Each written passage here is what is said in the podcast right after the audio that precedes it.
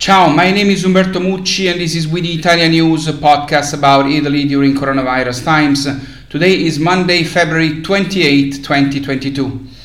As every Monday, just a few numbers about the situation of the contagion in Italy, where we're definitely coming out of this fourth wave as spring is coming.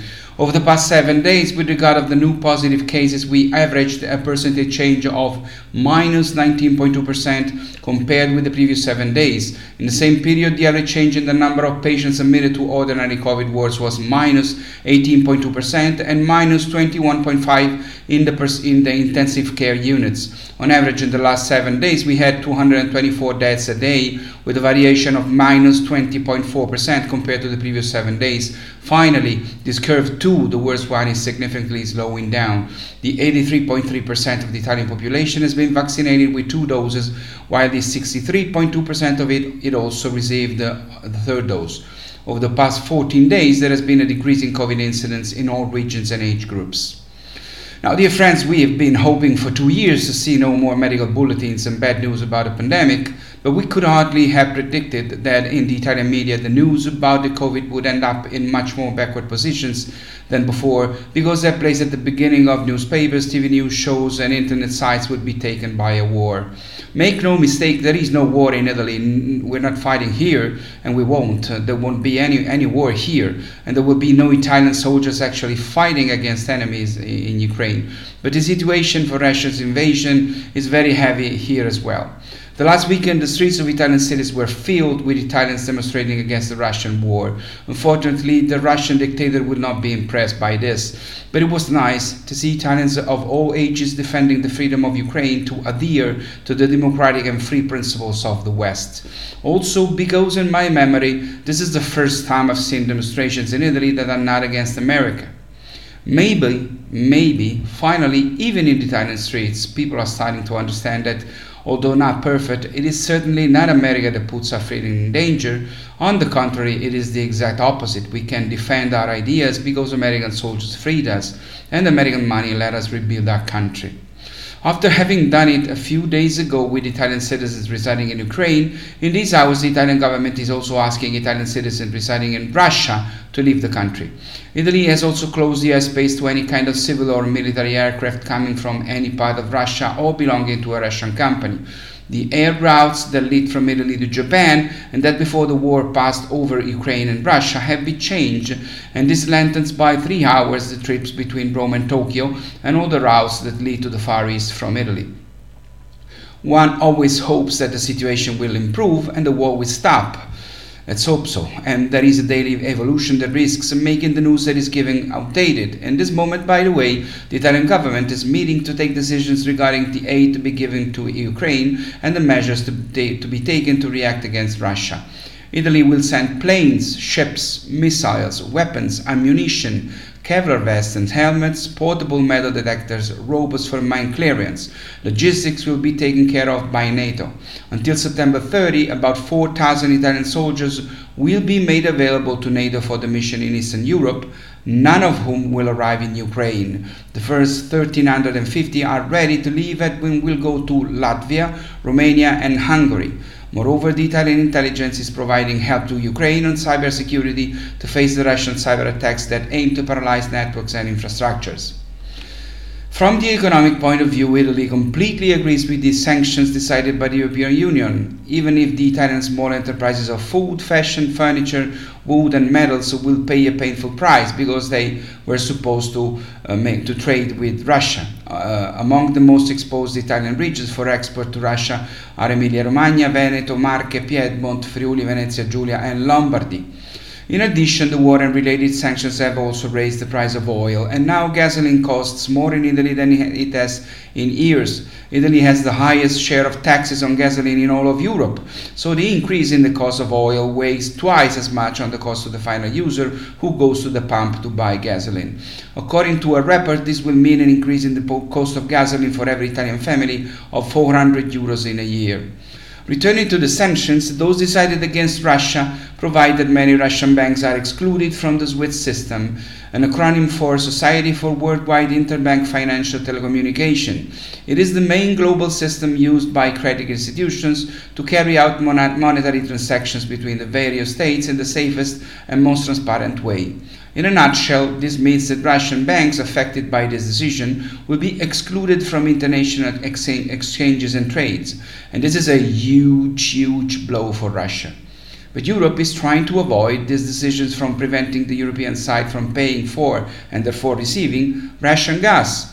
For Italy, this would be a bigger problem than for other European countries, not only because we depend on Russian gas more than others, but because Italian banks are among the most exposed financial institutions to the Russian banks.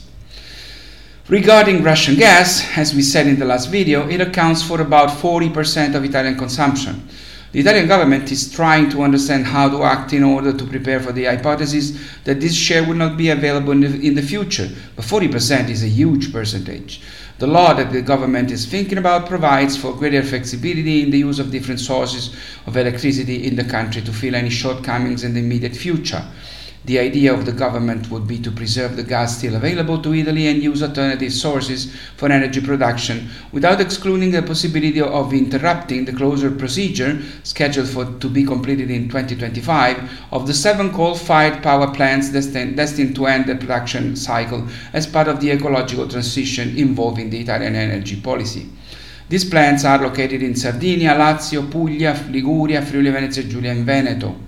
But in the meantime, there would be also agreements with Algeria and Azerbaijan to increase the share of gas we buy from them, which today is respectively 28% and 10% of our needs. Italy has the largest uh, Europe, Ukrainian community in Europe, consisting of 240,000 people. 240,000. Just to let you understand, 200,000 is more or less the number of people born in Italy and then moved to the US in recent years. Ukrainian in Italy now are 240,000. Now, the first buses of Ukrainian refugees fleeing the Russian invasion of the country arrived in northern Italy over the weekend. Women on board the bus said that their husbands had stayed behind to fight the invading Russian forces. After crossing into Italy, the passengers made their way to the homes of friends and family, mainly in northern cities but also in Rome. The European Commissioner for Humanitarian Aid and Crisis Management said that Europe faces its biggest humanitarian crisis in many, many years, estimating that the number of Ukrainians internally displaced by the conflict could reach more than 7 million. The European Union is trying to plan the distribution of incoming Ukrainians, and Italy, according to this program, will be allocated 13% of those who will arrive in Europe fleeing Ukraine at war although many of the Ukrainians fleeing who do not have family members already expatriated to other European countries will ask or at least try to stay in the borderlands and then return home as soon as possible. That is, in Romania, Hungary, Slovakia, Poland, and Moldova. Throughout Italy, there are many communities, citizen welcoming groups, many, many people that have been preparing since the first day of the war to help and welcome the European, Ukrainian refugees. Italy is in the front line in the humanitarian emergency. We have the strongest and most consolidated reception network in all of Europe for refugees who have been arriving years, for years from Africa and the Middle East through the experience of our so-called Corridoi Umanitari, the humanitarian corridors, a model of excellence copied by other Europe, European countries. The irony is that among the European countries, until a few days ago, those most reluctant to welcome those in need from Africa and the Middle East were precisely those in Eastern Europe, which today are the first to be crossed by the exodus of refugees arriving from Ukraine. Now let's try to close this video with three small, tiny positive stories. Positive in the sense that the word positive had before COVID. Three stories of hope. They are small, they are tiny, they don't change history, and they are not at all comparable to the troubles of the world. But they are there, they are about Italy, and we, the Italian News, was not born to be a medical bulletin and does not want to turn into a war bulletin. Now, the first news story tells of Il Violino del Mare, the violin of the sea, the first violin in the world made from the wood of one of the many boats used by African migrants arriving in Italy on the voyages of hope, which unfortunately often turn into sea tragedies. The production of this violin took about two, two and a half months, and together with other instruments that will be produced in the same way, it will compose a string of orchestra of the sea destined to bring this music to the world. The work was produced in the violin making workshop located in the Milan prison and run with the help of prison inmates. It's miraculous that a product recycled from the wood of old boats sounds so good, says violinist uh, Carlo Lazzaroni. The acoustic result is surprising, and if I close my eyes, I don't notice the difference. The second story is similar. A social cooperative has created Coffee From with the University of Milan as part of a project involving companies in the bioplastic chain. About a ton of exhausted coffee grounds produced 5,500 cups the cooperative used coffee grounds, a byproduct usually managed as waste, transforming it into an innovative material extremely versatile with which it made a coffee cup to taste it at its best with a strong reduction of the environmental, environmental impact. It is an innovation 100% made in Italy, an example of circular economy in which Italy is a leader in Europe and in the world. The third piece of good news is very rhetorical. You will forgive me. Yesterday at the, at the Teatro San Carlo in Naples, Giuseppe Verdi's Aida was performed. And at the end of the opera, during the many minutes of applause for a very beautiful performance, the Ukrainian soprano Lyudmila Monastyrska and the Russian mezzo-soprano Ekaterina Gubanova came out on stage and hugged for a long time, surrounded by the standing ovation of the whole theater, representing the feelings of the whole city and of the whole country. The world doesn't change because of these things. And war doesn't stop just like that. We know that, I know that, and once again I apologize for this rhetoric. But it was nice to see this hug right in Naples, which, as you know, in my opinion, is the last hope of humanity. And so please forgive my rhetoric, but I wanted to end this video with something good. Please stay safe. Please take care. My name is Umberto Mucci. This was with the Italian News. I'll see you next Thursday. Hopefully, hopefully the war will be ended by that day. I really, really hope so, but I'll see you next Thursday anyway. My name is Umberto Mucci. Ciao from Rome.